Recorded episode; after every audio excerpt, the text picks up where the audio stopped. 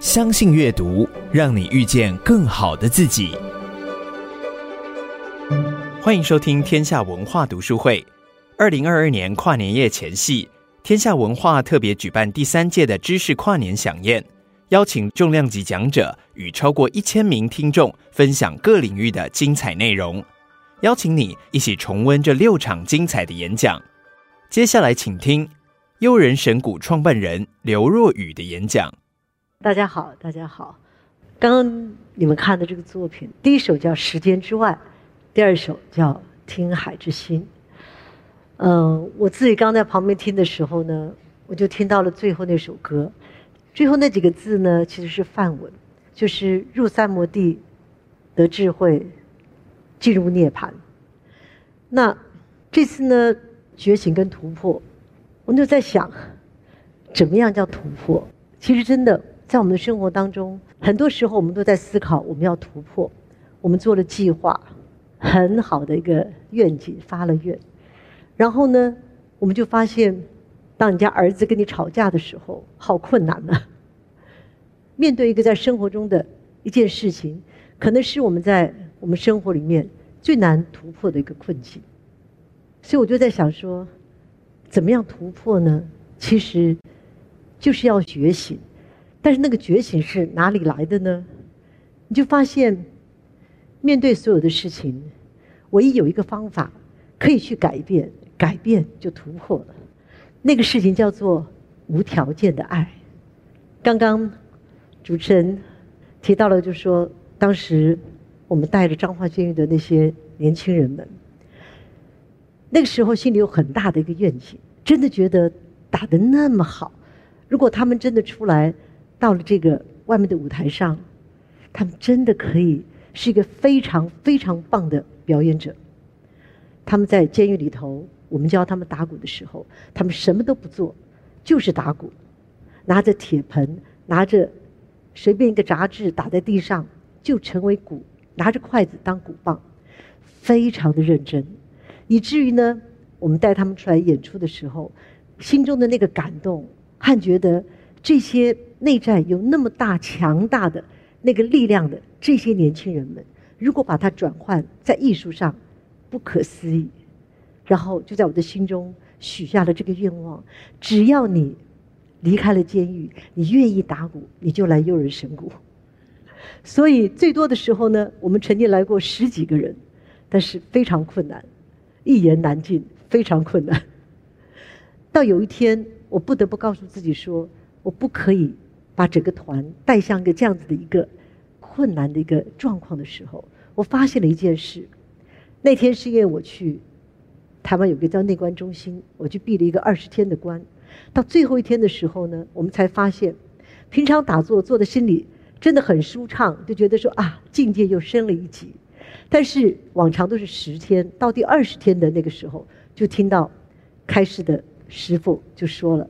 其实你感到你很舒服的那个觉受，其实你心中的某一种爱，而那个爱，当你这样子去看着它，看着它从你的身上再回来的那个感觉的时候，真的是很舒服的。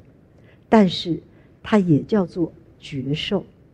内观中心是把你身上所有的觉受都必须把它以平常心，慢慢的让他看到看到看到什么，看到它完全消失。当然，你最容易感觉到的就是什么？痛是觉受，痒是觉受，麻是觉受，酸是觉受。但你从来不觉得很舒服，也叫觉受。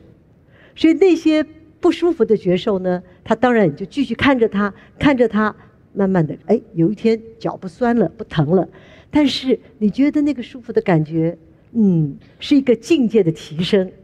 但是到闭了二十天的关的时候，那个葛印卡。那个大师就说：“那就是一种觉受，就是你心中的爱。那是什么爱呢？那就是执着的爱。执着的爱让你在身上留下了那个痕迹，而以至于呢，当你看进去你的身心的那个深处的时候，它浮出来，让你知道，它一样的要用平等心看着它，慢慢退去。我才当下明白。”原来我渴望着看着那些年轻人从监狱出来的那些孩子们，可以在舞台上面完成他们自己生命的那个最大的力量的同时，我带着个很大的期望，那个期望就是期望自己的儿子、女儿、孩子们一样望子成龙、望女成凤的期待，是有条件的爱。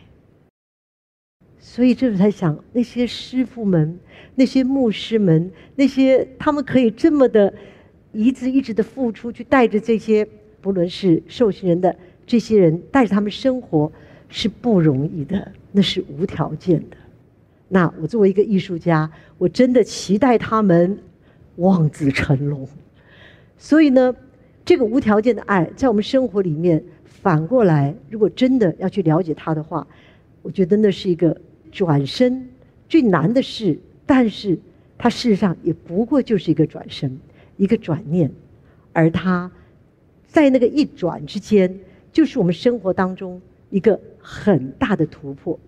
那如果每一个人，我们大家都可以看见了这个可能的转身，可能的转念，在每一个当下，每一个难关，每一个难过的当下的时候，其实。那个集体的突破，那个集体的觉知，不可思议。小到家庭，大到这个社会，更大到国家，到我们整个地球，我们面对的这个大环境，我们需要大家集体觉知，以付出无条件的爱，对我们身边的每一个人，以这个无条件的爱为起头，跟大家继续分享优人神鼓。优人神鼓以道义合一这条路走过了我们生命的道路。那这么多年来，我们将自己生命的道路作为一个，应该说是，就是一条路嘛。生命只有一条路，那条路就是你的生命如何走完你自己想要走完的这条路。但是，当然，对我们所从事的这工作而言，就是艺术，如何把艺术跟道合在一起。我们也误打误撞的。然后就走上了道义合一的一个方式，而当然，艺术永远都是在变的，但是生命不会改变。你一直一直要去面对自己，如何面对那个当下。这么多年来，悠人做了很多的作品，从一个蛮荒的那个老泉山，我们演了《听海之心》在法国亚维农，后来做《金刚心》，当然他也得了台新银行的第一届的首奖，看起来都还不错哈。那之后，我们做了与你共舞，然后我们也带了景文高中的幼人表演艺术班，整整十届在木栅我们的山脚下的永安艺文馆表演三十六房，训练了一届一届的十届的高中生，十五年十届完成了我们的高中生的这个专业表演艺术教育，然后我们做了时间之外，做了默剧五色，然后有一天。山上的排练场失火了，我们正在国际上面奔波，正在努力的展现着我们的软实力的时候，有一天你回家发现，你的家失火了，那个你赖以成长在那个森林当中，展现你的这个艺术力量的这个环境，就突然间一个早上就完全不见了。我当时心中冒出一句话：老天爷要告诉我们什么？当然可能会着急的，有人说：“刘老师怎么办？你们损失了多少？”但是我都只想，老天爷，你要告诉我们什么？我一定做错了什么？你用你的自焚来告诉我。当然，确实一定有事情他要告诉我们的。我们那时候在国际上很忙，不断的奔波，来来去去去了很多的地方，我们很少回山了。可是。就像泰戈尔说的那句话：“我们敲遍了世界上所有的门，有一天你发现，你敲回去的还是你自己的家门。”当然，我们都知道泰戈尔这个伟大的诗人谈的所有的对象都是你自己，是敲回去你自己的心门。所以老泉山必须要在，悠人的希望就在。那是因为我们跟这座山跟大自然合一，一天一天累积的这个关联，所以我们才能够在。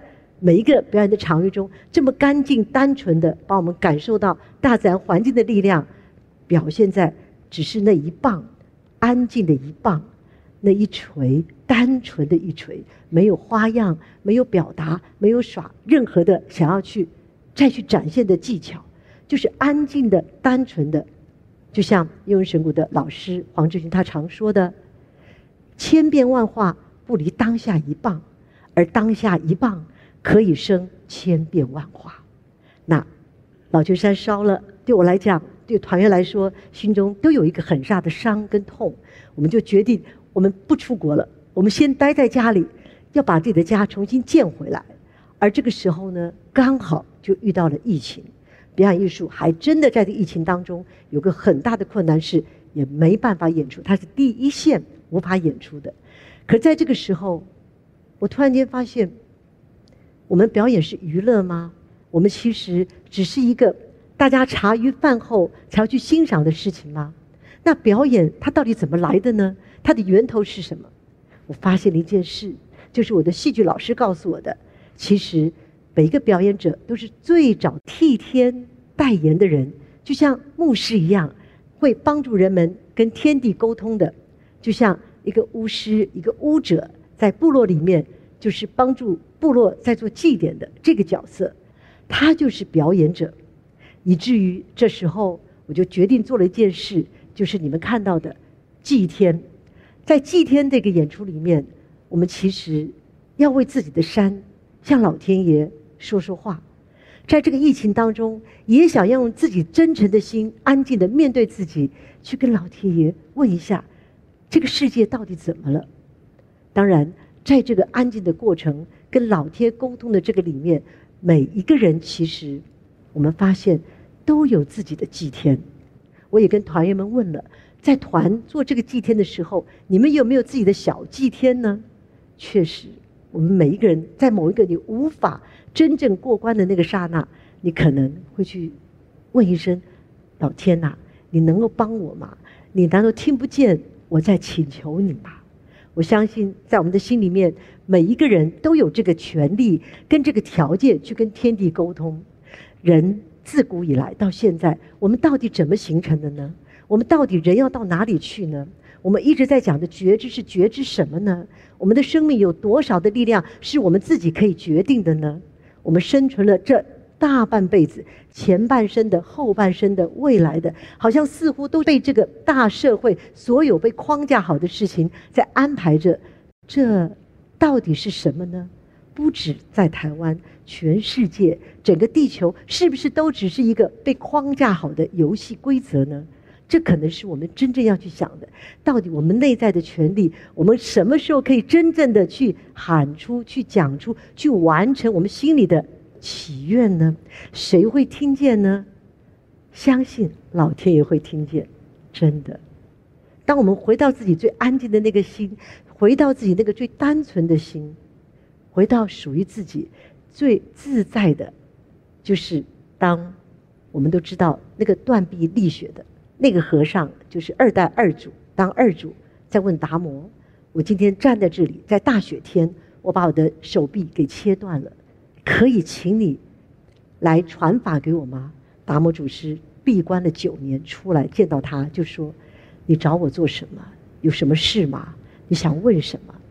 然后他就说：“求祖师为我安心。”我们什么时候可以真正在心里面有个那个安心、坦然自在的过我们的生命呢？那个心属于我们自己的，爱就是我们生命的本质。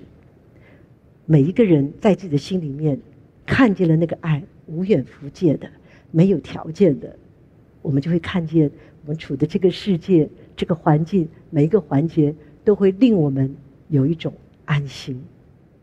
谢谢大家，谢谢。